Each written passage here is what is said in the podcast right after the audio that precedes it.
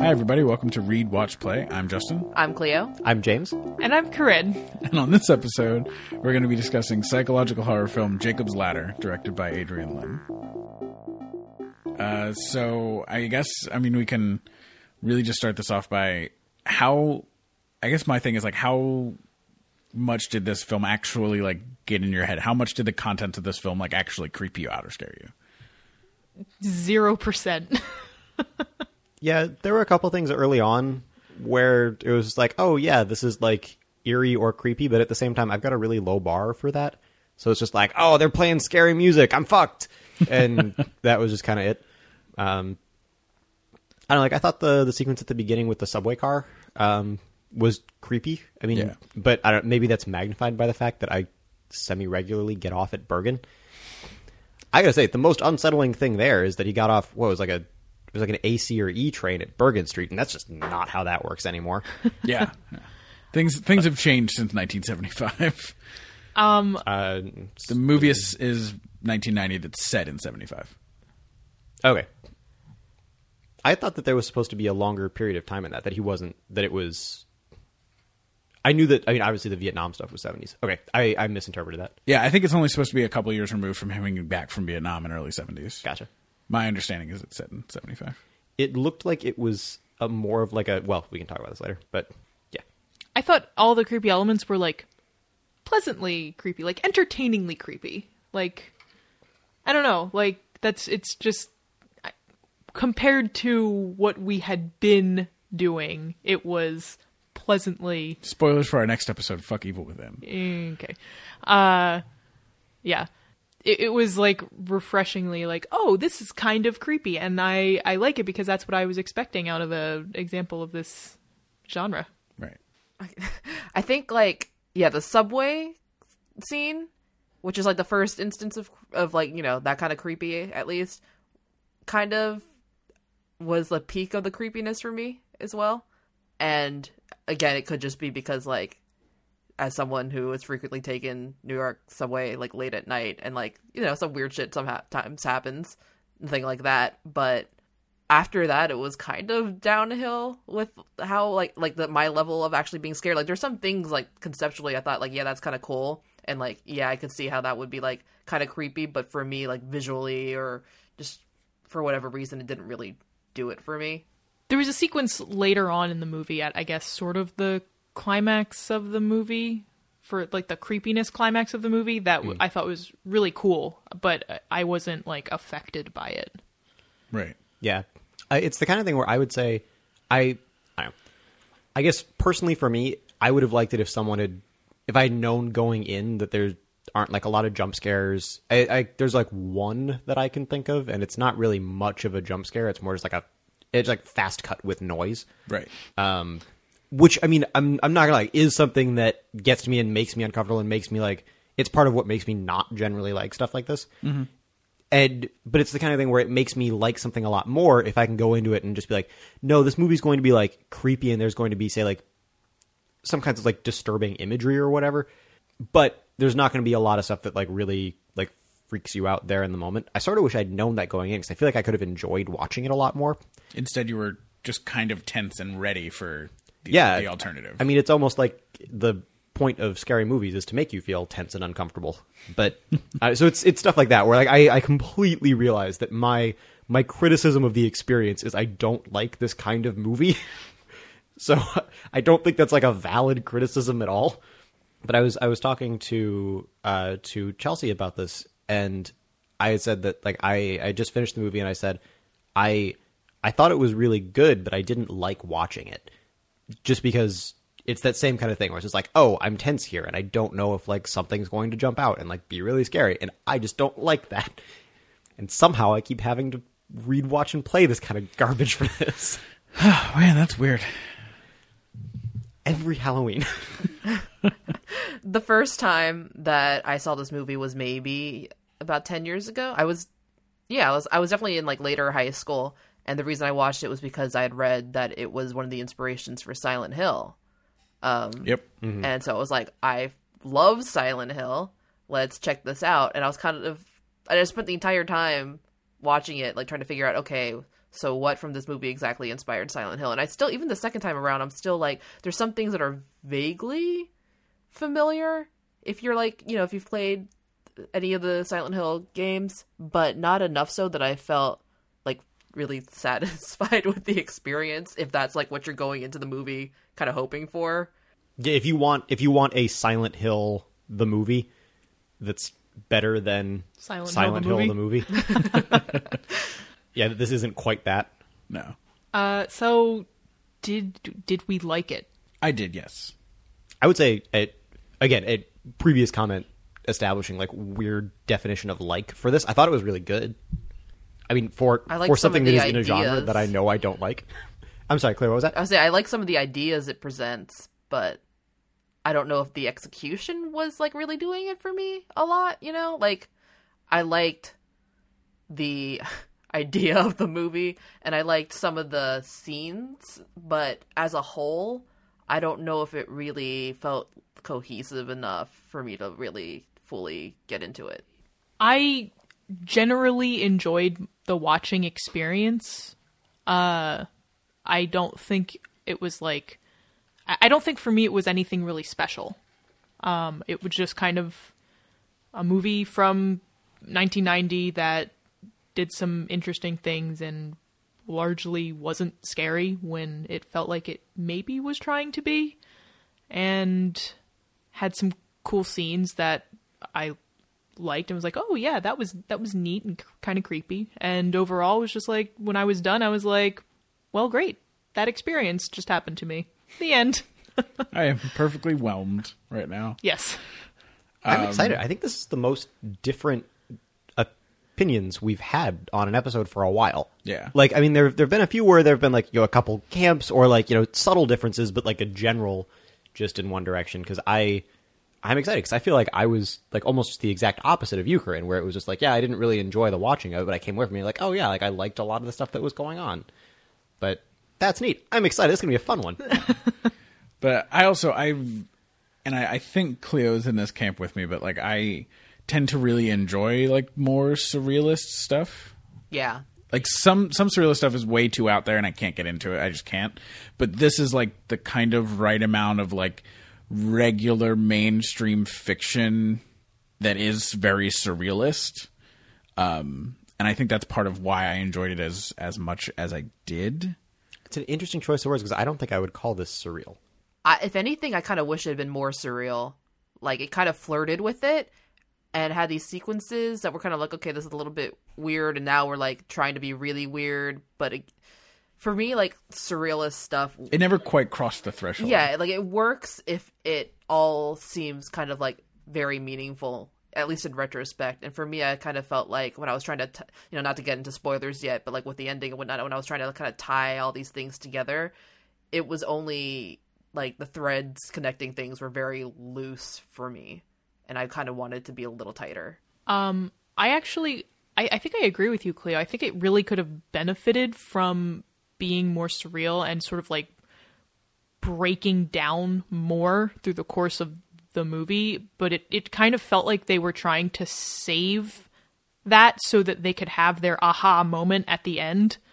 And uh, I felt like that was actually kind of a disservice. I think it would have very much benefited from being a little more like out there and crazy or at least if it had reached that point through the course of the film I wonder if because I I think I don't know that that would have benefited the things that I liked about the movie, but I do wonder if that would have made it a more effective scary movie.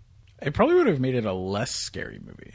I don't know. I feel surrealism. I feel like is is more weird than anything else, just sort of by its by its nature, and that can be scary. But I I, I feel like if the movie was even more surreal, it would it would still be psychological horror, but it would probably move further into the psychological camp than the horror camp. i mean i think the movie already lost all of its scariness over the course over its course like it started off like like cool and weird and creepy and then just became I- i'm gonna say blase about all of it by about halfway through the movie like if it was already going to lose that creepiness it might as well just start like you said Full tilt. full tilt just breaking down reality Yeah. You know what it oddly kind of reminded me of now that I'm thinking about it is Serial Experiments Lain, that anime from like I want to say like 2000 2001. I You're really talking to wish three people who have no idea what you're talking about. I think. All right, never mind. Some someone in our audience will know what I'm talking about and they'll be like, "Oh yeah, that's very insightful, Cleo." And I will sit here having an imaginary conversation with that person. I mean, you can tell us like Yeah. like your thoughts on that, but we won't be able to contribute in any way to the conversation. yeah, no. I, I would even say more just like, yeah, I need a second of context, but I would like to know what the connection is. Yeah, Yeah. so it's just basically like it's been a long time since I've seen the anime, but it's it's very surreal in some ways and um in a way that I feel like is probably more successful than Jacob's Ladder. But also like there are some scenes that are genuinely like very creepy and you can't quite necessarily say why other than like visually it's like somewhat disturbing like the use of shadows and whatnot is like a little bit weird or like there's something that's just like slightly out of place but for me like that i remember also i was very young when i watched it so it was like oh my god this is like really creeping me out but with jacob's ladder i felt like they, there was a little bit of a push for like oh yeah we're gonna put this thing that's kind of out of place here and it's gonna be like really creepy but then it kind of was more just weird like for instance I mean, this is not really a spoiler because it's kind of like a whatever scene, but like he opens a fridge door and there's like a sheep's head in there, like just like you know the way that some people Yeah. have sheep's heads, like raw sheep heads. I think it was a sheep in their fridge to cook later, and it had like the eyeballs in. And kind of looks at it for a while, and he's like, okay. That's maybe not normal, but it's also wrapped in saran wrap, which kind of makes it look like a normal leftover thing or something that like someone's saving to cook later and I got the feeling that they were trying to be like, "Oh yeah, like in that, doesn't that scare you?" And I was like, "Not really. I think it's weird, but I'm not scared." Yeah, we I, we can talk about that whole sequence uh, after the spoiler break, I think, because it, it was a largely interesting sequence, in my opinion. I wonder if um, I wonder if this movie was scarier in 1990. I would say probably yes. I mean, there's been a lot of like s- like scary movie history that has occurred from like 1990 to today that we just grew up with and have seen and been exposed to. So I, I don't know if it has the same impact as it might have had to somebody who watched it at that time. Yeah, I mean, it might have even just been sort of like it cultural norms. I think yeah, like what you're talking about, just like what you're accustomed to, what you think of as a scary movie, what is like scary to people more or less often. Because I wonder if that might have something to do with it. Because it feels like, I like when I was saying earlier, there's like not a lot of jump scares, right? I I am not nearly well versed enough in just the history of horror films to know like what would have constituted like a scary movie at different points in history, but I feel like more of the older scary movies that I've seen do tend towards being creepy in the way that this is, right? Where it's there are things that are unusual, there are things that are like conceptually scary, but fewer things where they do that like hard cut loud sound like thing that Thing that's designed to scare the viewer. well that elicits a physical reaction Yeah. in like a human being right like it that those are just like if you're not expecting something to come out at you like that Right. that's just like a, a gut like lizard brain response as opposed to things where something is creepy because it creates like an awkward tone and it makes you feel a certain way but if you're accustomed to that it maybe becomes less effective over time whereas I, I would imagine that jump scares probably become less effective over time but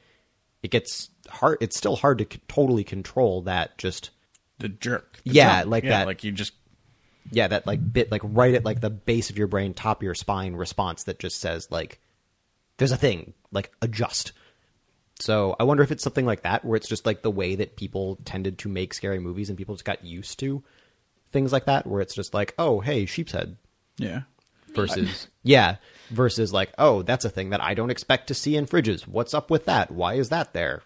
I also think I, I've there's a lot of talk of like Jacob's Ladder being a kind of foundational film. Uh, yeah I in would, that a lot of what it's done, like it got a very big cult following, and a lot of people who went on to design and direct and create horror experiences since then will will list Jacob's Ladder toward the top of things that influence them in terms of what they've done. And so I do wonder if it's the kind of film that pushed all of the the envelopes that we're talking about exactly the way it would have in 1990.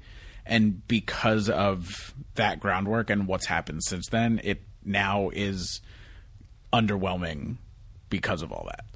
I'd because of what we know of to be like horror and surreal horror, psychological horror, that kind of stuff. I'd say that's certainly possible. brings me back to replay and the way that we were talking about how like you know it seemed to really dwell on these concepts that we've already like Seen largely again, worked yeah. through time and time again and it's like oh but wait this is actually kind of the first thing that did that so we're not really taking it on its own groundbreaking merits for its for its own time Right. But I mean, it's very hard. Like you can acknowledge that and understand that, but it it doesn't change the way that you end up viewing Yeah. the movie just because we you know we come to it at the time we do. But so yeah, so spinning kind of spinning off of that, do you think that Jacob's Ladder holds up the way that Replay did? I mean, obviously we talked about Replay not really holding up and feeling like weird and dated in a whole bunch of like really specific ways, but the general time travel idea was still really interesting and compelling even though we'd seen that done again. Do you think that Jacob's Ladder does? I mean, we just talked about maybe it's a bit less scary than it was when it first came out, but bigger idea wise, even though we've seen a bunch of other things kind of you know do those again, sort of rip them off, things like that. I honestly like like we've hit a lot of like uh, existential crisis causing concepts through the course of this podcast Y- yes. and nothing like that struck me even a little bit in Jacob's Ladder. Like its core like oh this is this is our concept that will make you think kind of thing just I was just so unaffected by it. So for me no, I didn't care at all. I was like, "Oh, neat, you know, moving on." How about you, Justin? I I mean, I thought it held up well enough. It's it's not the kind of it's not the movie where I mean I mean I I guess I feel the same way Corinne does more or less, but just not negatively. Like I, I don't think any of the things where the movie was like, oh, this is you know you should really think about this metaphorical concept that we're bringing in here, and I was like, none of that really like worked as well as it probably did in 1990. Um, but the the the general the general tone of the movie and the things they were trying to do, like I think a lot of it holds up well enough, even if now it almost seems derivative or uninspired. Yeah. Like this is a movie that I would feel weird about like recommending to another person. Uh cuz I would I'd be worried that they would be kind of bored maybe even. Like if it cuz I wouldn't recommend it necessarily to someone who doesn't like horror movies or like, you know, eerie movies. But then at the same time I feel weird recommending to someone who really likes horror movies because this is not like this kind of seems like borderline-ish to me. Um but then I don't know what necessarily what this is going to sound really brutal, but I don't know what value it has as something other than a horror movie because it's not quite enough of anything else. Like it doesn't like certain ideas maybe like you know maybe pause and think oh yeah like that would that kind of makes sense and I can't like talk about it in depth without going to spoilers but like yeah there's certain things that you're like okay like if it were me what would my circumstances how would my circumstances be different or like how would I like try to choose to navigate the situation differently but it wasn't like this is not a film I'd want to there's a reason the last time I watched this was a decade ago and films I really like I watch you know fairly regularly like over and over again yeah it just it felt like it was almost there for me but it didn't quite reach it That's really interesting. I I think I'm on the other side. Like I all the stuff that I really liked about the movie, I thought like was really effective. I really liked a lot of the big idea stuff. Um and I thought that did hold up, but I think the big thing for me is it's definitely I think it loses some of its excitingness by having been like seen before, but it, I for me it felt like it gained it back by being able to watch this and say I bet that this is where this other director got this idea or this other game got that idea Yeah. or this or that came from. I really like the way that they like built these themes into it, and I, I feel like I can see where previous like literary works that they're pulling from and like future things that pulled from this. So I think that even though some of the ideas are not that surprising, like I, I think that I caught on to one of the big conceits of the film pretty early because it felt like it was structured in the same way as a lot of things that have that same conceit. Um, but at the same time, being thinking about that conceit and being trying to be aware of things that would point you one direction or another in regards to that, I think made watching the film still really interesting. And the fact that always in my head I had, okay, it seems to be referencing this earlier thing, and it, I think that this later thing called back to it here, and I I really liked those things. So it, it seems largely like uh, like today it survives best as sort of like a like a cultural artifact or like a, a snapshot in the history of a genre. Yeah, I think I still think it stands on its own, but I do think that uh, in that sense, it's probably diminished um, a pretty healthy amount from Yeah. its original release. I think it's still good enough to warrant watching. I wouldn't recommend it to everybody, but I, I can think of two, three people that I know who I would say I think would really enjoy having seen this. Again, even if it's not, it, even if a big part of that is you really like horror films and are interested in the history of horror films, and if you haven't seen this, though at this point those people probably have, you would probably really enjoy watching it and being able to get everyone who went back and was inspired by this movie. I was going to say it really feels like a film school movie to me. Like something that you watch when you're specifically studying or, you know, maybe not film school, specifically if you're particularly interested in looking at the history of this particular genre. This is a movie you would pick up and watch. I would say that's probably the area where it's yeah, where it's going to be the strongest. Like I said, I, I still think that it stands on its own. I but again, I think that it, I think that I think that more than uh, everyone else in the room. So Yeah. which is fair. So maybe that's maybe that's not necessarily true, but if you tend to agree with me on our movie and just our general media topics, maybe you will enjoy it. um, but no, I, I definitely agree that I think that that's the that's definitely the the area where it's strongest as a cultural artifact, a historical document, for lack of a better term. Yeah. Yeah. All right. So with that, I do think we should probably cut into the spoiler break. Yeah, I think that's true. So, um, that's going to be our spoiler free section for Jacob's Ladder. Come back next episode where we're going to be talking about the evil within. And then after that, we're going to do our overall topic episode. Just a reminder that is always spoiler filled. So if you're jumping out here, uh, probably not one you want to come back for.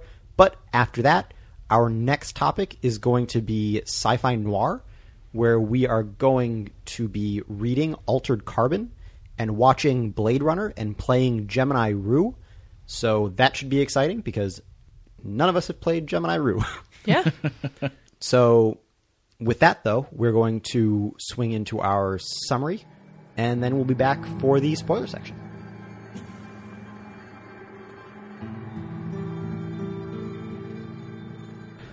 Our story opens with a montage of Vietnam War imagery before we settle in on one encampment of U.S. soldiers in the jungle. As unseen enemies attack from the trees, many of the soldiers are torn apart. Jacob Singer watches as one of his comrades in arms seems to fall suddenly ill, seizing and bleeding from the mouth, without having taken a single hit. As he rushes off into the jungle, he's accosted and stabbed by an unseen figure. The film cuts to a subway train. Jacob Singer sits alone in an empty car, a copy of The Stranger in his hand. He moves to the next car and asks an old woman if they've passed Bergen Street. She just stares at him, apparently not understanding the question. As the train pulls into Bergen Street station, Jacob goes to leave, but not before noticing a homeless man sleeping across some seats and the curious tail like appendage that seems to sprout from his jacket. But the doors start to close and Jacob leaps out. He tries to leave the station, but all the doors are barred and chained.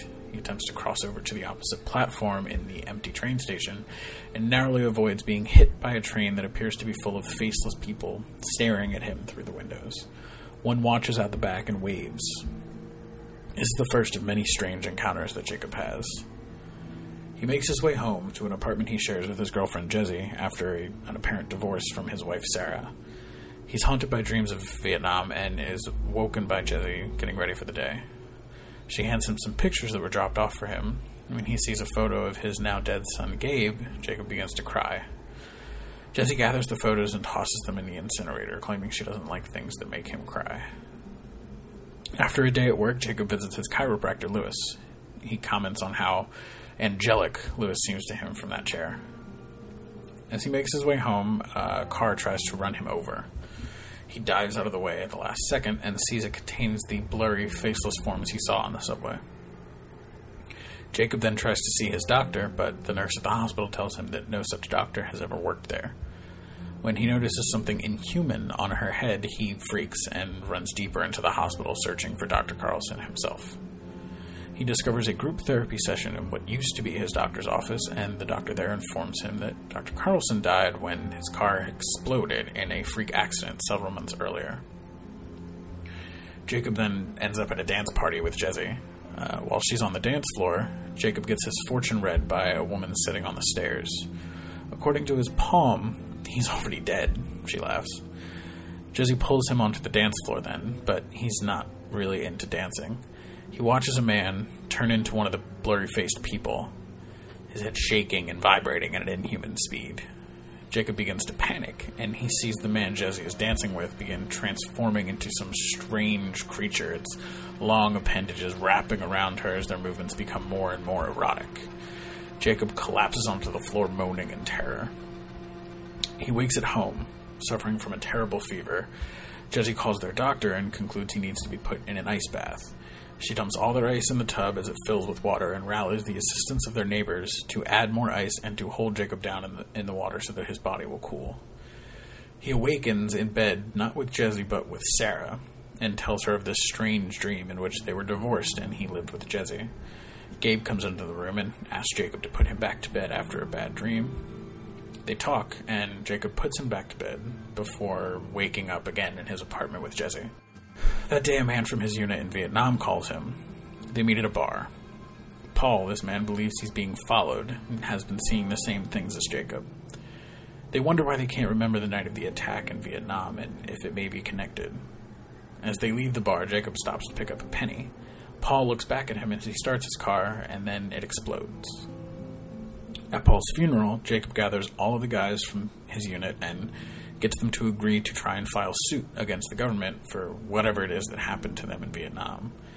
The six of them contact a lawyer who agrees to look into their case and decide if he'll take it.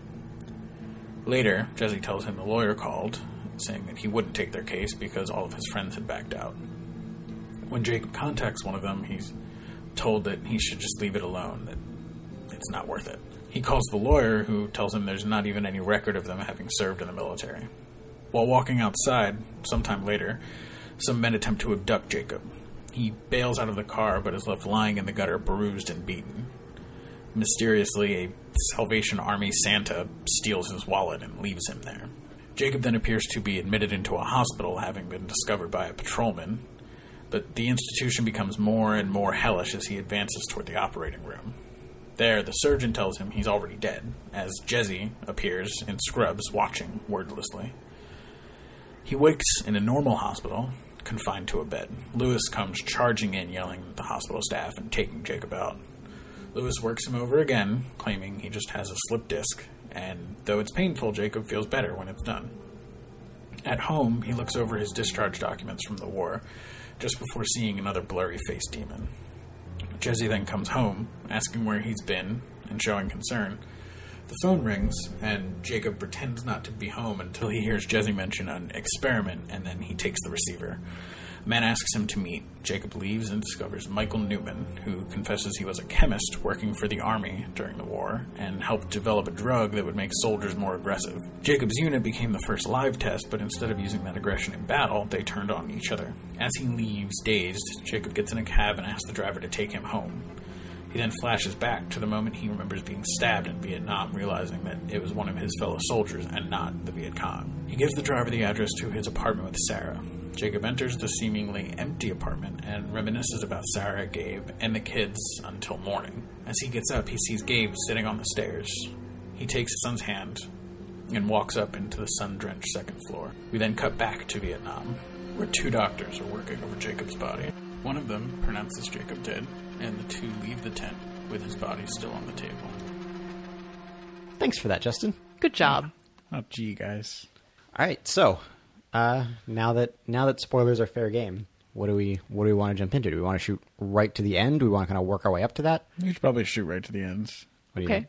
I mean, I was gonna posit uh, demon sex scene, but I mean, feel free. Yeah, take good with that take as the well. podcast where you like to go. demon sex scenes is that where I like to go? I, I guess so. I don't know. I mean, we talked a little bit about it in the um, in the spoiler free section. That just that whole sequence in general, yeah. Um, and I thought that was one of the probably the the weirder moments of the movie. Definitely. Yeah, Absolutely. I would say second to the the hospital sequence. I would argue that the demon sex scene is weirder than the hospital sequence. All right. I don't Yeah. know. I'm I'm on I'm on that page. I was trying to figure out. Okay, was she a demon or the person she was like kind of doing the weird sexy dance with the demon, or were they both demons? Like I couldn't tell where things were coming out of, like what body parts and whatnot. My interpretation was that the the all of the things that were there that were demony appendages were all separate from her. That they were the person slash thing she was like having sex with, except just dancing with, except having sex with. Yeah, it was pretty sexual. I mean, it it to jump a little bit to the end. I isn't the thing at the end though that it's it's all the same. They're all demons. I guess. yeah, So I but But in like but an yeah, in the abstract context of that sense. scene. Yeah. But but yeah, in in the context of that scene though, yeah, I think that um yeah, I think the implication was was everything was was separate from her. I just try to figure out. I'm trying. I'm trying to understand what the greater implications of that scene are. Like, is it that her? I just I don't know. I don't know what like. Not that okay. Not to like say that every scene needs to have a point, but I was trying to kind of figure out like, okay, what are we? What are they trying to get across with this? Other than like scary shit is happening that's like kind of sexy also, but then there's like a guy with a Godzilla tail like fucking her on a dance floor. I don't know. What are your deeper insights into this scene? It's a good question. I don't know that I necessarily have any. I like. I feel like it was just the kind of thing that was supposed to be his like moment of total degradation, like complete breakdown, and so they just tried to come up with something that was crazy and outlandish to be the focal point of this like breakdown.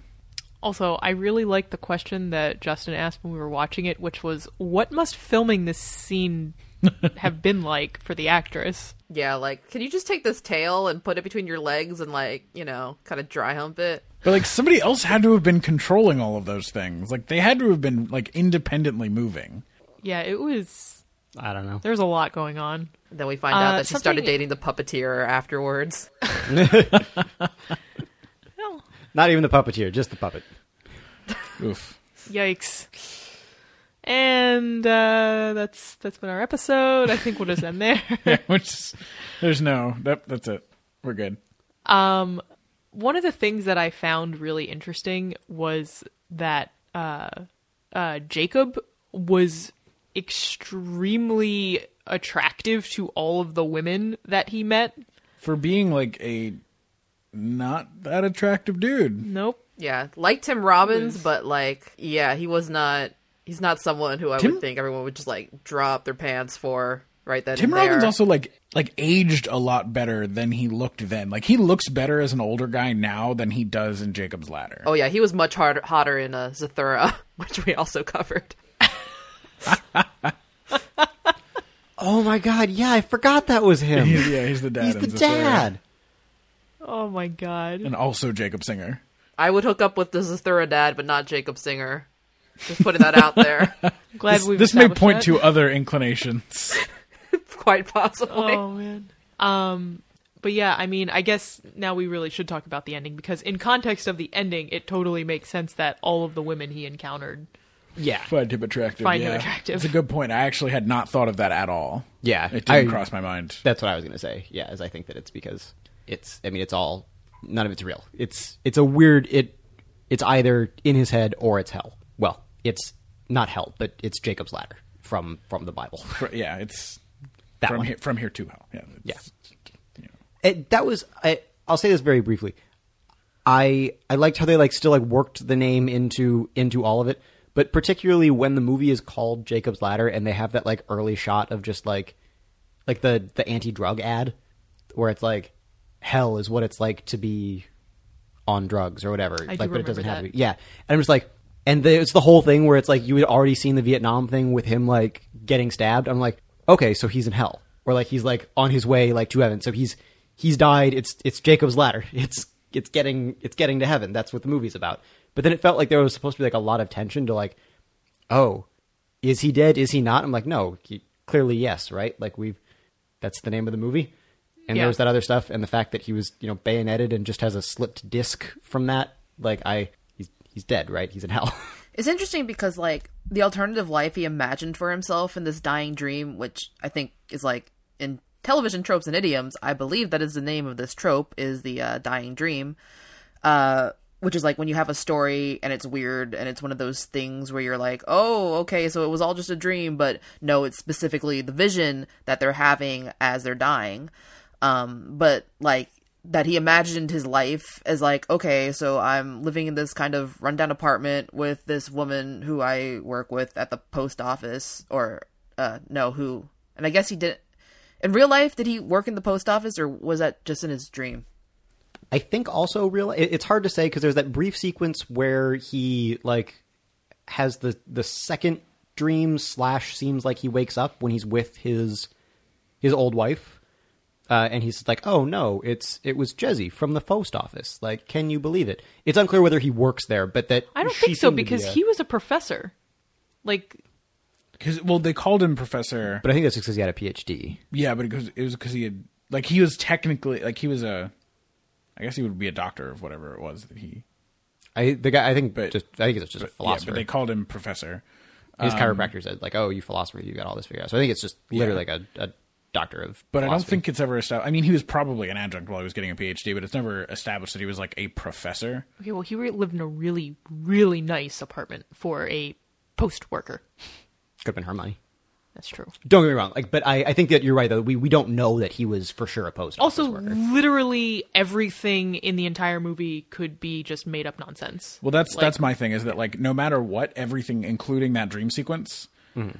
takes place in time in time within his own personal timeline that would be post Vietnam. Yeah. and post Vietnam did not happen. Yeah, So like like he was going, he went to school for the PhD. All of that happened. He went to Vietnam. When he got out of Vietnam, was when he decided that he like after what he had seen in Vietnam, he was like, I don't want to have to, you know, I don't want to have to think anymore. Is what he said to Danny Aiello's character, hmm. right, the chiropractor, and and he was like. And so he's like, "That's when I, you know, that's when I just got this post office job, and that's what the, you know, the, that's how things snowballed, and this and that and the other." And so it's like, Yeah. if that happened post Vietnam in this like weird, you know, death hallucination that is Jacob's ladder, then it I guess it probably goes that he never actually worked for the post office. Probably like he probably never met Jezzie. Like Jezzie is a, a complete figment of his imagination. it certainly could be.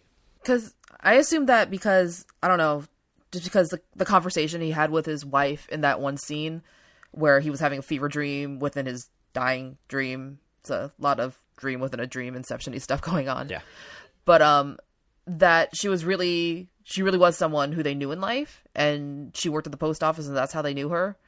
Um and so that's I mean, that's what was kind of weird to me. Like in his dying dream, this like really significant thing, he chose this like total random person uh to represent his version of hell. Like being in a relationship with Jezzie is like very much kind of his vision of hell and I don't know it was I was trying to figure that out and like it just seemed really random to me.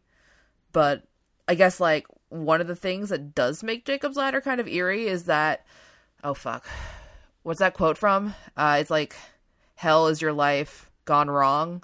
It's from another movie. Oh god. Hell is your life what? Gone wrong. It's so it's not like demons and hellfire, it's like your life gone wrong. So it's recognizable and familiar, but there's like something very off about it. It's like your own life spiraling out of control. It's from another movie. It's going to drive me crazy. I have to think about this. Um, while you're thinking about that, that's a theme that we've touched on before uh, in our time travel series. Yeah, Uh, it's the uncanny valley, I guess, of something that is familiar, but just enough is not right about it to be unsettling. Aha! Sorry. That was really unintentionally loud. uh, it's from What Dreams May Come, which is that Richard Oh. Matheson book turned into the Robin Williams movie. Yeah, I've seen that. I've seen that long enough ago that I wouldn't have been able to come up with that. So That movie is really trippy Yes, it is. Yup. and uh, made my list back when I was writing about movies of the top representations of hell in film. nice. Yeah, I like the movie better than the fun? book, but I it was when I was working at uh, MTV. Oh, gotcha. Okay. Uh, what'd you say, Cleo? no, I like the. Uh, I read the book. Uh, not that this is something we're covering, but it's one of the few instances where I enjoyed the movie like much more than the book.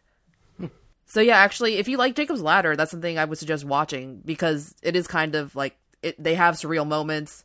It's a depiction of the afterlife, and I find it like much more coherent than Jacob's Ladder. I, I don't know why I'm so down on Jacob's Ladder today. I don't feel like I was fine. when I watched it. I mean, that's totally valid, right? Um, but yeah, so uh, in response to the why why Jezebel question, um, it makes me wonder. It, it operating from the assumption that he was at least aware of her in life, which I I would I think I would subscribe to. I would say that it seems pretty likely that at least most of the people who are in his like death dream are probably people who he like saw in real life and kind of if it's his unconscious that's doing it because that's the big thing that it seemed at the end of the movie. The question shifted from is this really happening or is it all like in his head or like is it all hell? It seemed like it shifted a lot more to is this just like a, a death dream and it's just sort of like biological processes as he's trying to like as his life sort of flashes before his eyes so to speak as he's like dying on the operating table? Or is it a literal like his literal actual journey from the physical world to just leaving that behind and being dead? Um like is he actually going to heaven at the end or is he just you know fading away? But so pulling from the assumption that it, for either of those to some degree it's being pulled from his life my guess is that she was probably someone we had seen on occasion. I wonder if he was just attracted to her. And that was that was the reason for kind of putting them together. Because when uh when uh Louis his chiropractor is talking about it and he kind of sits him down and he just like it does it a bit of sort of awkward exposition that I feel like ends up feeling only medium awkward, even though I feel like it could have been like super awkward. And he basically just explains what's happening, and he's just like, "Oh, well, yeah, like it's like it feels like it's demons tearing your life away, but they're just kind of like pulling away and burning off your connections to the world." That like, and then kind of going back to the scene early on where Jezebel like reaches over him and grabs all the pictures and like starts trying to tear them up and she throws them into the incinerator and she's literally burning off his connections to his wife and family and the only picture that he saves is the one of Gabe, right? And then after that, he seems much he seems like he's mainly concerned with his memories of Gabe as opposed to his memories of his wife. As the Jezebel figment goes and like tears away those memories. So I wonder if it's something like that where it's it because again, it's if you go by Louis's definition, the demons aren't trying to hurt him; they're trying to help him. So it's not Eh, the demon that helps him lose that connection to his family comes in and does it by being someone to whom he's also attracted with. I mean, he seems to have a at least some kind of attraction to her, even even as a person. You- It, you know, I wouldn't call it they have like a super healthy relationship, but No. it you kind of get the impression that that's maybe brought on by how batshit crazy his life is going, and because it seems like most of her reactions to him are like, "What the fuck is wrong with you? Like, what? Why are you doing this? Why are you just like holding up all day? Like, you're acting really weird. Oh god, you're sick." And then she kind of kicks in, and it seems like that affection takes over at that point. So you get the impression that maybe they would have had like a pretty okay relationship before shit started hitting the fan. But so that was that was the one thing for me is it made me wonder if the idea was that she wasn't intended to be like a a bad or aggressive kind of person and that the reason why he has that relationship is it's something that kind of like is the least harmful way to remove his attachments to his actual worldly family. I don't know. Makes sense. So I was uh, checking through some things. Apparently, there's a deleted scene that I think is actually, it's like kind of a shame that it was cut. Uh, at the end of the movie, when he goes back to his old apartment, like right before he's he decides to you know to give up, uh, Jezebel is there In the apartment or just in the scene? in the apartment, uh, and she uh, she's like trying to stop him from accepting his death.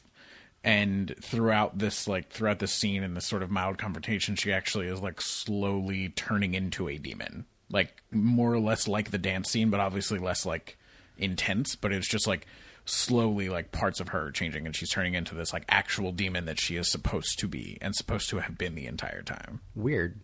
Interesting. that feels like it doesn't really jive with the and maybe this is why it was cut is it seems like it doesn't really jive with that other definition of the demons as not being there to try and hurt you but to pull away your worldly attachments and that's a painful process Right. but what they're actually trying to do is help you like transition from life on earth to life in heaven. Like it seems like their goal by that definition. That, but yeah, that both demons and angels are trying to Well, the- do the same thing. Essentially, they're trying to get you to accept That they're the same that they are one and the same. Right.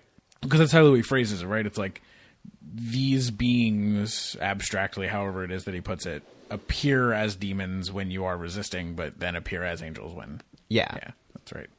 Maybe I mean maybe that's why it was cut. Like maybe it was a cool scene, but they cut it for that reason. that deleted scene could i mean this would take a little bit more reading into and i like i haven't seen it so this is totally based of what you just said justin but it could potentially be interpreted as okay this is like the final roadblock for jacob accepting his death and like severing his ties to the earth um is that he, has to take an active role in that. It can't just be like the demons doing that for him.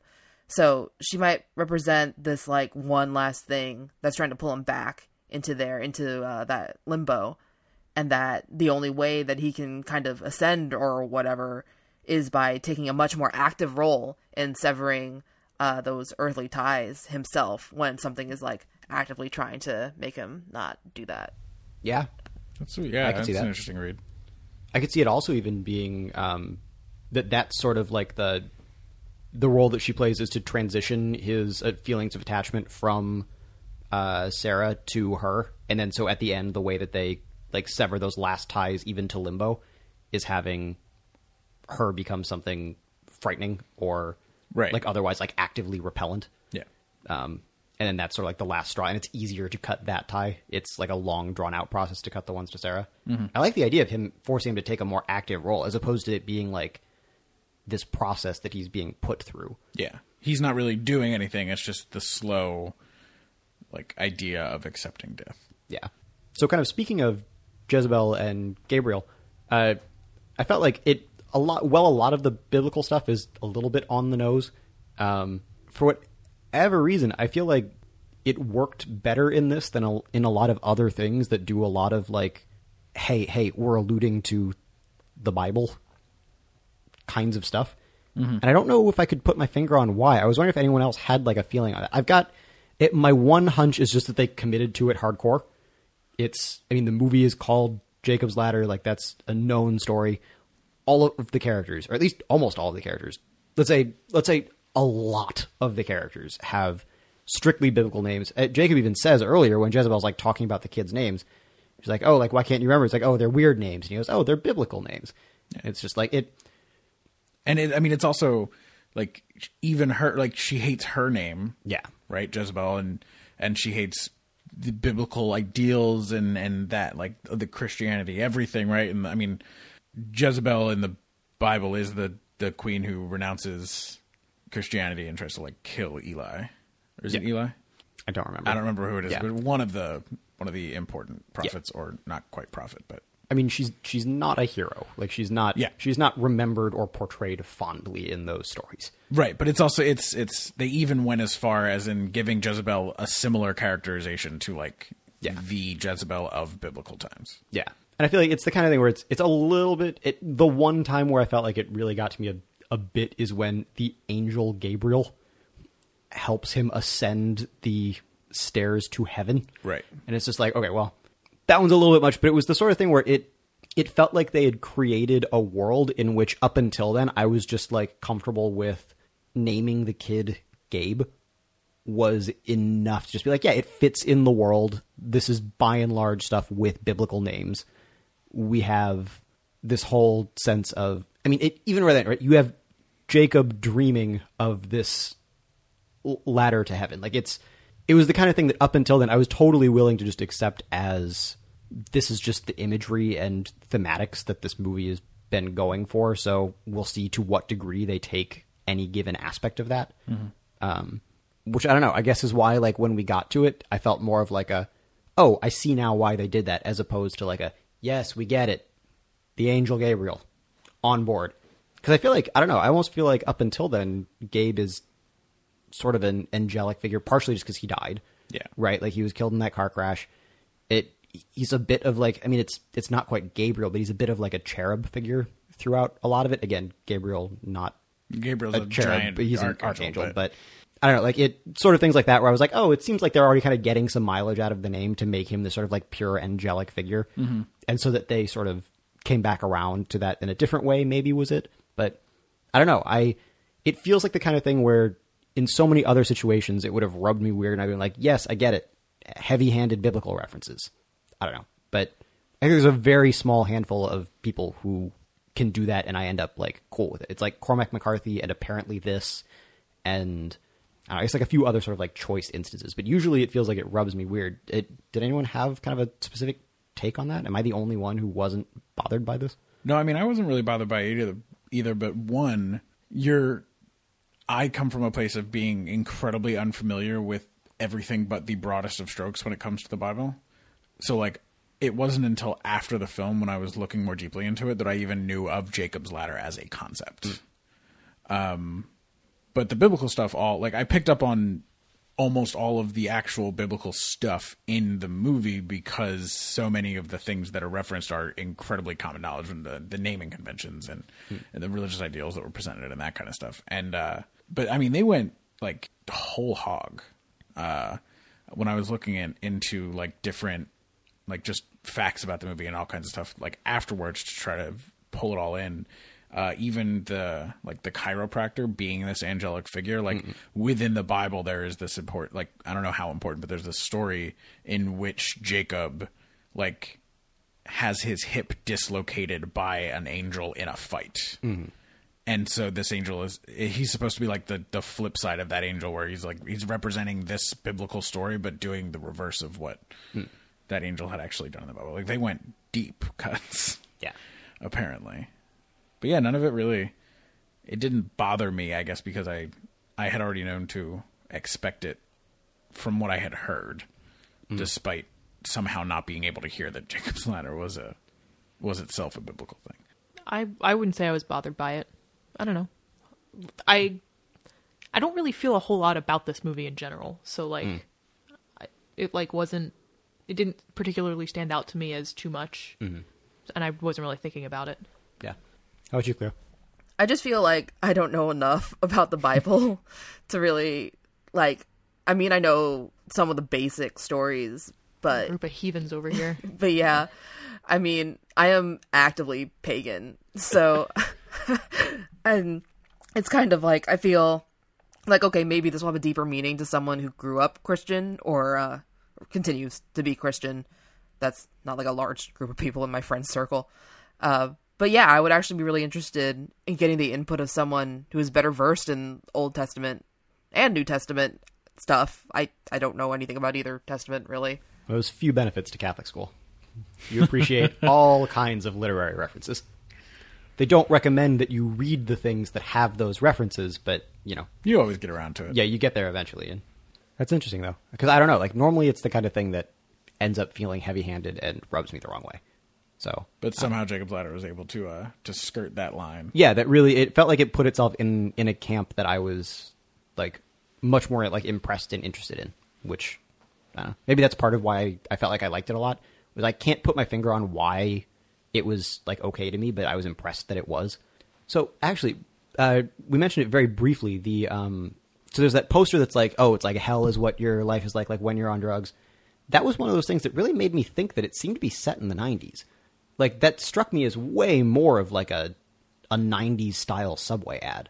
Like I I'll be the first to say I don't know enough about uh like the visual history of New York to have like those few bits of the city that we got to see and be like, "Oh, this is what like a post office would have looked like in the 70s," or "Oh, this is what like the New York subway looked like in the 70s versus the 90s, or even to what extent the subway existed in the 70s. Right. Um, but even with that, and just like some of the clothes styles and stuff, but it was a few things like that that really made me think that the the not Vietnam stuff seemed like it was it was at least a bit anachronistic, which was one of the things that made me like feel strongly like okay, so this certainly doesn't seem to be real because no one is he hasn't aged at all, and no one is dealing with the fact that he was uh, that was the one way also I could explain the slipped disc versus stabbed in the stomach difference. I was like, okay, well maybe it's just been like 20 years. So he's in like an okay position to just be like, yeah, you were bayoneted in the stomach, but they took care of that and everything there is is okay. and now you have independently from your war injury slipped your disc after coming back to like regular life. But that was the big thing where I that was one of the places where I just like I really wasn't sure, and I think that that mainly comes from my my ignorance of what what the city was like in you know seventy five. I'm trying to think of like music that was going. I mean, there were the group of girls who sing "Wait a Minute, Mr. Postman," which I guess skews more towards the seventies. But they wouldn't be. Oh yeah, but uh, if we start saying, "Well, this song came out after Vietnam," then is he dreaming about songs that are real and did happen in the future, but then didn't exist in his world at that time? It it gets very Yeah. convoluted if you start going down that line. which that I guess route. lends itself towards 1961. sixty one Yep. for what, Mr. Postman? Yeah. Yeah. Yeah, no, I knew that that one would have been around for for immediately post Vietnam, but but at Yeah, the same time, to say. Also, I mean, I feel they did film the thing on location. From, Yeah. from what I could tell, like everything is in filmed in New York and, and set in New York. So, to what extent were they able to even like recreate the subway of the '70s versus just having the subway of the '90s because it hadn't changed radically? yeah. I mean, or if maybe that was supposed to just make you feel uncomfortable. It's like it's maybe it's like it follows our our watch from when we did this topic last year, and it's just sort of weird and anachronistic. And part of what is creepy is that it's hard to place when it is set. Yeah, I mean, I mean, it's clearly not. At least in the case of this, it's clearly not post '90s. right. That's about all we can say. But that it could sort of be somewhere along that spectrum. I don't know if the presence of Jason Alexander just makes me think it's 90s because, Again, Seinfeld. yeah, we just jumped to Seinfeld. Yeah. But I mean, I guess that's Hell is timeless. Uh, ultimately it really could be any time in, in the 70s or the 80s and it's kind of hard to nail down yeah. Well, except like that his kids hadn't aged Also since true. like, He the and his children beginning had of not aged, Vietnam or whatever. Yeah. Yeah. But it was the kind of thing that made me wonder. It's like, oh, well, is that because, like, is that meant to be an indicator that everything is not as it seems? Is that, because it looked like the other guy, like the other, the other guy in the battalion who, um, like, who kind of went catatonic in during the fight. When he comes and talks to him in the bar, he looks like he's aged more than other people have. I was just thinking that was because he wasn't handling the uh, visions very well. It, which it totally could be. Um, I mean, I certainly wouldn't pa- put it past this movie to make something vague. God forbid. so, or leave something open to interpretation. that was that was one of the weird things for me. Like, okay, in retrospect, knowing that everything that happened was a dying dream, like he had these interactions with the other members of the battalion, and that seemed very much like, okay, we're here together. We know why we were all having the visions. It's because of the drugs that they used on a uh, used us as guinea pigs for. But yeah, they were test subjects for whatever drug in this universe, or was that also supposed to be true? And he discovered that during his dying dream, while at the same time having this spiritual revelation. It was it was weird, but like he had this interaction with that guy and then the, the other guys, and it went really conspiracy theory and went really in depth with that. And then to have it all kind of thrown aside, and it's like, no, none of that was actually real. It's all just part of your like dying hallucination. Which maybe suggests. I mean, does that end up falling towards less of it's a dying hallucination and it's like a genuine religious experience? I mean, it. The the chemist guy, we've we've been calling him Newman, but he's he's got a biblical name as well. He's Michael. So I mean, like, is this as goofy as it sounds? Is that intended to be like this is Michael coming and explaining to him like this is what happened to you and giving him closure?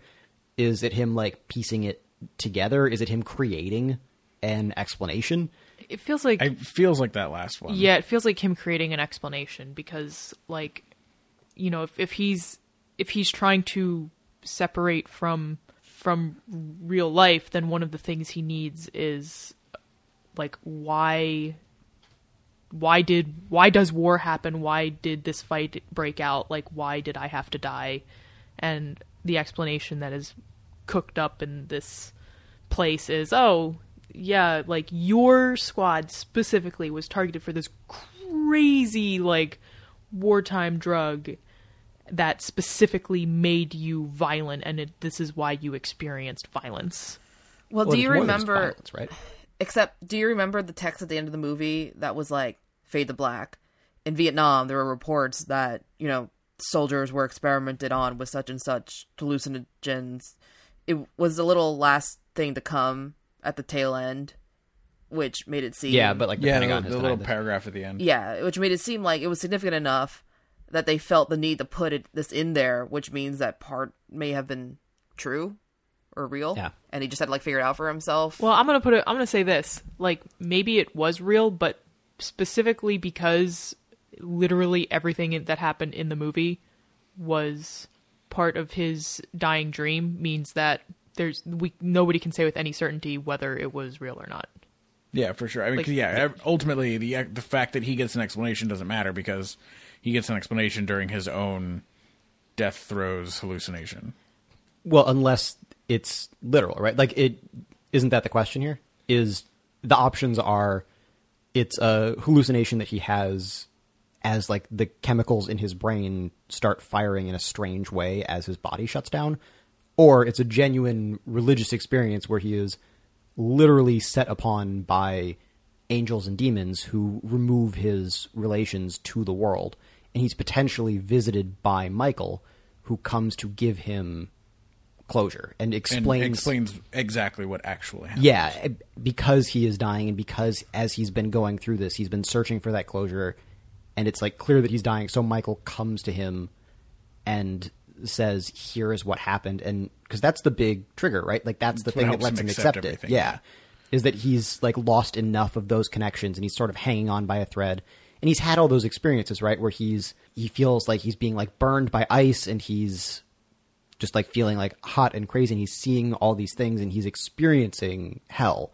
And so michael comes to him and says like and helps him come out of that and helps him accept that as those like worldly ties are being burned away by like by his fever by his experience.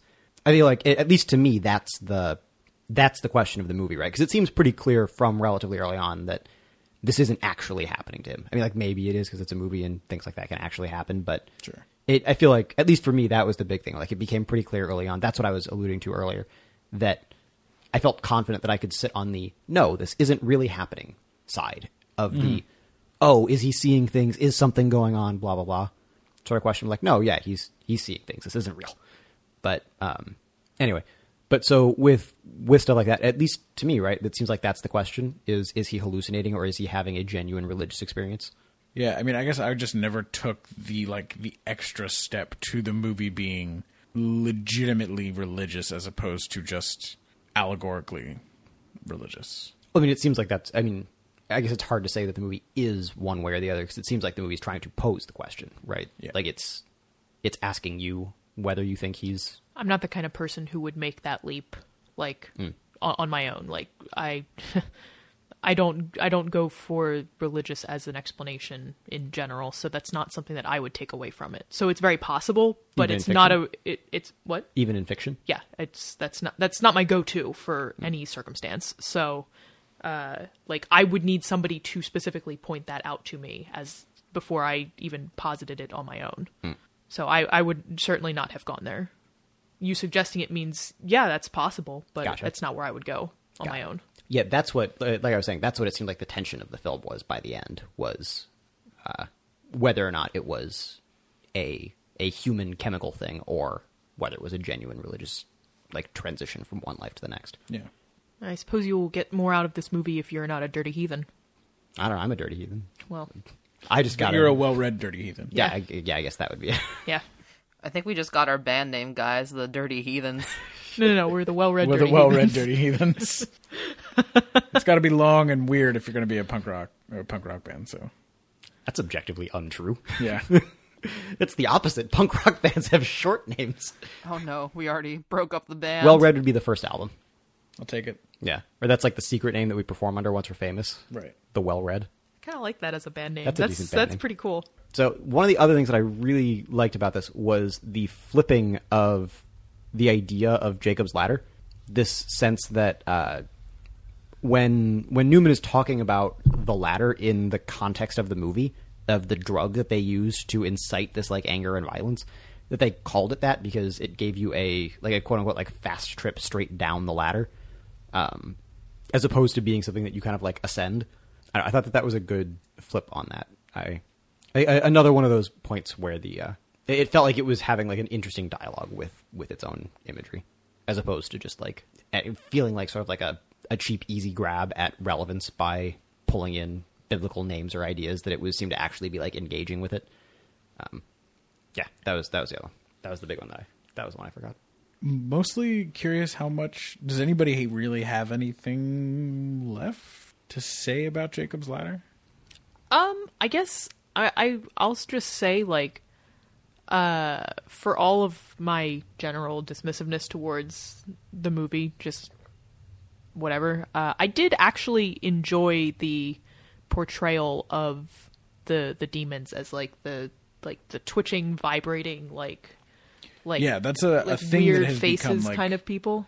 A thing that happens in pop Yeah. culture as representation, and that is uh, one of the like of all of the things. It's something that people easily point to Jacob's Ladder as being like foundational, like that representation of sort of like paranoia of of like and or I guess like demonic like Yeah, I think there was that moment where he avoided getting run over by the car, where we then get a shot from inside the car, and the face that w- was seen staring out at him is moving in the camera shot through the car. I thought that was a really cool moment. yeah. Yeah, And I definitely like obviously, yeah, that's something I've seen before, but I, I could tell that this is sort of where we it was seen first, and that was it was really neat. I liked it a lot. yeah. I wanted to ask about that because I've seen that in other stuff, but again, this totally goes back to like I might have my my biblical history and references down like pretty okay.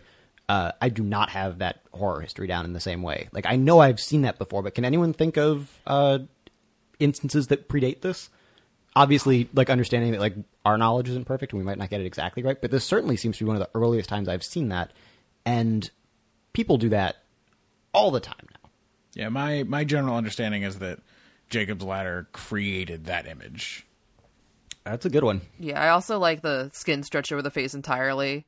So Yeah. there's like no Yeah, facial that was a good features. It's very uh, slender man ish. A few of those reminded me a little bit. Like it wasn't strictly that, but uh, there were several moments in this that reminded me a lot of that one Twilight Zone episode.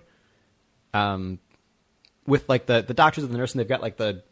It. I always remember it as like it looks like a, a mask for like the top half of the face, and they've got like just the disfigured faces.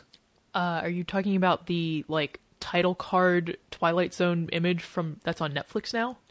Yes, I think that they do pull from that one. Yeah. I don't remember the name of that episode, but I don't remember either. I, I, I the only time I ever watched Twilight Zone is when it's marathoning around Fourth of July. Hmm. That's like the only time I ever watched a Twilight Zone.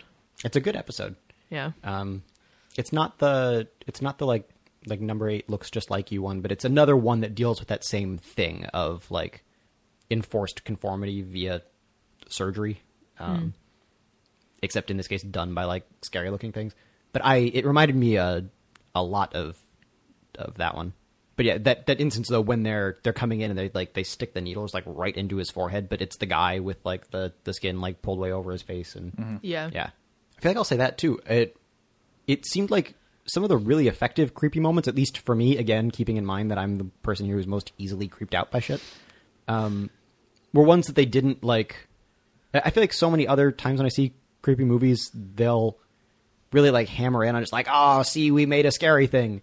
But in this, it seemed like they it was really kind of a light touch. Like they used the vibrating face several times, and they used kind of like the the pulled over skin a few times. But a lot of times you only see it briefly, like the the nurse with like the like that weird like teeth in the top of her head or something. Yeah. Like it's just there for a second. You don't really even have like long enough to register what it is, and I feel like that makes it creepier. Like if you go back and you look at like a still image, it's it's still like weird, but it's like those weird little things where they they know to like get you out of there pretty soon. You just like just enough to be like unsettled and you're not sure what you saw, but you know it was wrong. Felt like that was a good touch. Again, I don't know that it's like super effective all the way through, but it's I, I feel like it's the kind of thing that a lot of movies don't do. I mean, like the new the new Blair Witch movie, right? Like that caught like a bunch of flack because it like shows the witch. It's like yeah, it doesn't make any sense. Like that was what's really good about Blair Witch Project, and Yeah. I don't know. I've never seen the Blair Witch Project. Just want to point that out. I really liked it. It's very good. Yeah, spoilers. You don't see the witch. I, I knew that. Yeah, And Turns out that helps a lot for making that movie. but yes, I don't know. So stuff like that. And again, it not that it really comes together overall as like a really good scary movie, but it did have some like really good stuff going. It seemed like there were some good philosophies behind like how to make a creepy thing. Maybe they don't all hold up super well as we discussed, but I like that they were smart enough not to like pat themselves on the back too much for making like a really scary face. Yeah. All right. is there anything else that we want to talk about? Like any scene sequences? I think that was my list. I mean, like I said, I I really thought that um, other that sequence with the the subway at the beginning was was a pretty effective one. I thought that was good. Yeah. Um, the subway car with the eerily glowing people all specifically looking at him. That was that was neat. yeah. Even just as he like walks through like the subway station and he like goes to like cross the tracks. And he God, and he like he tests the rail with his foot. Yeah, I like, saw- man, hope this isn't the one that electrocutes me. Better check, Better check. because that's how electricity works, just like a hot stove. Yeah, I'm faster than the electricity. No. Jesus Christ. yeah. Uh, yeah, he took his time crossing those tracks. yeah, I agree. Like he wasn't being speedy about that whatsoever. And he He tries to like fake time- out the train. Yeah, he also takes his time, like realizing a train is coming. Yeah. Yeah, at that point it was goofy, but I feel like the build up to um like that bit where he's like walking through and like the doors are all closed up and like he sees the exit on the other side and he's like just going around he's like trapped in a subway station alone. I feel like that made for like a good atmosphere. I don't know, I don't watch a lot of horror movies. I don't think feel like I've seen that a lot of other places. Maybe that's too specific of a reference. Um, if anyone out there ever needs to cross to another side of a subway station, like A, please don't do that, and B, if you're going to, don't don't don't touch any of the rails. Just don't. Just don't. Yeah, don't test them with your foot. Yeah, Don't- that's bad. Don't do that. try and go faster than that. You Also, know, I mean, the third careful, rail is but- large, noticeable, and very explicit. But just don't touch any of them. There's Yeah. no need. There's no need. No need to test them. No need to just avoid them. Yeah, just don't. That's your strategy. That's our that's our safety tip. For the yeah. um, I guess I I don't really have anything I want to talk about in particular, but I do just want to say like I thought that the hospital sequence was pretty cool. Yeah, I agree. Um, we're gonna talk about that one some more for Yeah, sure. definitely related to uh, the evil within, at least in in my head. Yeah, Yeah, I was I was literally about to say that's something that I feel like I want to talk about more in relation to the evil within specifically. yeah. But yes, certainly, I think thematically and visually, that at least for me sticks out as the that with the vibrating faces stick out to me as the easiest things to point to this and be like, yeah, there were like other people who made stuff who really liked this movie and were like inspired by it, whether consciously or not. Um, and yeah, like I feel like that's one of those scenes where certainly visually you can point to all of these other things and be like, ah, yeah, I bet this is where a lot of that came from. Hey, real fast, what's the religious implication of being robbed by Santa Claus? Well, there's a long portion where Jesus discusses this. he sits his disciples down. So if you ever get mugged by a saint. oh jeez. I wonder if that was really to be like, I don't know, just like purely a gag. Like I- that's I, the God, I hope so because that was great. yeah, or just to make him sound crazy. It's like, who did this to you? Oh, Santa Claus. It certainly doesn't seem to be winter. Like that's not a New York winter. Why the? It was snowing in in one of the scenes. Oh, I missed that. The the weather was very crazy throughout throughout the movie though. Like it was very It, kind it of also didn't seem very well represented in like their dress. Yeah, yeah. Which I- maybe is the intent, right? Yeah. Like maybe it's another one of those things where it's just like it. They don't explicitly say when or what's up with it, but you notice that it's inconsistent. Yeah, like a lot of the time they seem dressed for like early autumn, but there was one scene where it was like heavily snowing in the background. Yeah. And like It was just hell freezing over. Yeah, well, there just was not like not that much time passed, so the weather specifically was and seasons were kind of wonky. Time in general was weird. Yeah, I wonder if that was intentional. I feel like I probably. that's the kind of you thing I'd don't really just like to ask about. accidentally like be like, well, we have to get this scene done, but there's a blizzard, so I guess Yeah. we'll just hope nobody notices. I don't think that that's what happened. So I feel like it was intentional. That seems much more likely. Yeah. but yeah. So with that, uh, I think it's after, going to be. uh, after being robbed by Santa Claus. Yeah. it's, uh, time to wrap things up. I, I don't really. I don't know where else there is to go after Robbed by Santa Claus. Um, yes, that's going to be it for our Jacob's Ladder episode. If you are interested in that, I'm positive we will be talking about it again in our theme episode because that's how the theme episode works. Uh, but that won't be the next one. Next up is Evil Within. Uh, where I guess we're actually going to be talking about this again because we definitely want to bring up the, the hospital scene. So if you were into this, just listen to everything. Um, but yeah, until then, remember, next time Evil Within, then Theme. After that, it's going to be Sci Fi Noir with Altered Carbon, Blade Runner, and Gemini Rue. And after that, something else. Who knows? Uh, thank you so much for listening. We know. Thanks for listening to this episode of Read, Watch, Play. If you want to help us out, the best thing you can do is tell your friends about the show. You can also rate and review us on iTunes. If you want to find us on social media, you can follow us on Twitter and Instagram at RWP Podcast, like us on Facebook at facebook.com slash RWP Podcast, check out our Tumblr at rwppodcast.tumblr.com, and look out for our game streams on Twitch at twitch.tv slash readwatchplay. The other one is when you're just like sitting or lying down. I guess mainly lying down. And she'll just like walk up on your chest and then just like spin around and just like stick her butt in your face. Yep. And It's she'll just, just- just a cat thing. Yeah. I read somewhere online that you're supposed to like blow on it. What? I don't know. What is it's an in what? Yeah. I'm really glad we're recording this. Yeah, that's the idea. It's it's it's why? What? I the big the thing that I think that I read is they clearly want something from you in that situation. There was something like there was more information on it, but the thing that I took away was they want something from you in that situation, and if you consistently just blow on their butt when they do that, they just- will. That's just like they'll just be like, yeah, that's the expected response, and they'll have like gotten what they wanted, and it's just like the thing that is easy to do and that you like doesn't involve direct interaction with their butt. Okay, I guess. I guess this makes some kind of sense. yeah, like they get what they wanted to some degree, and We're going to a weird to do it. place. yeah.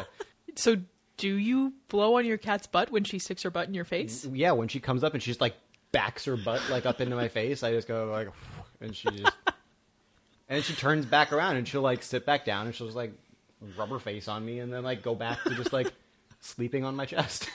it was like whatever she was up to, and it's like, all right, Cool. Can we please put that at the end of this episode? The entire conversation. entire conversation. I can make that happen. I need. I'll need this file. all right, we'll save this. But, but yeah, no, that was- Jesus Christ. Oh my god. I mean, it's the kind of thing I'm willing to do a weird thing if it gets like cat ass out of my face. I can't. I cannot approach the beginning of this recording with this many giggles inside of me.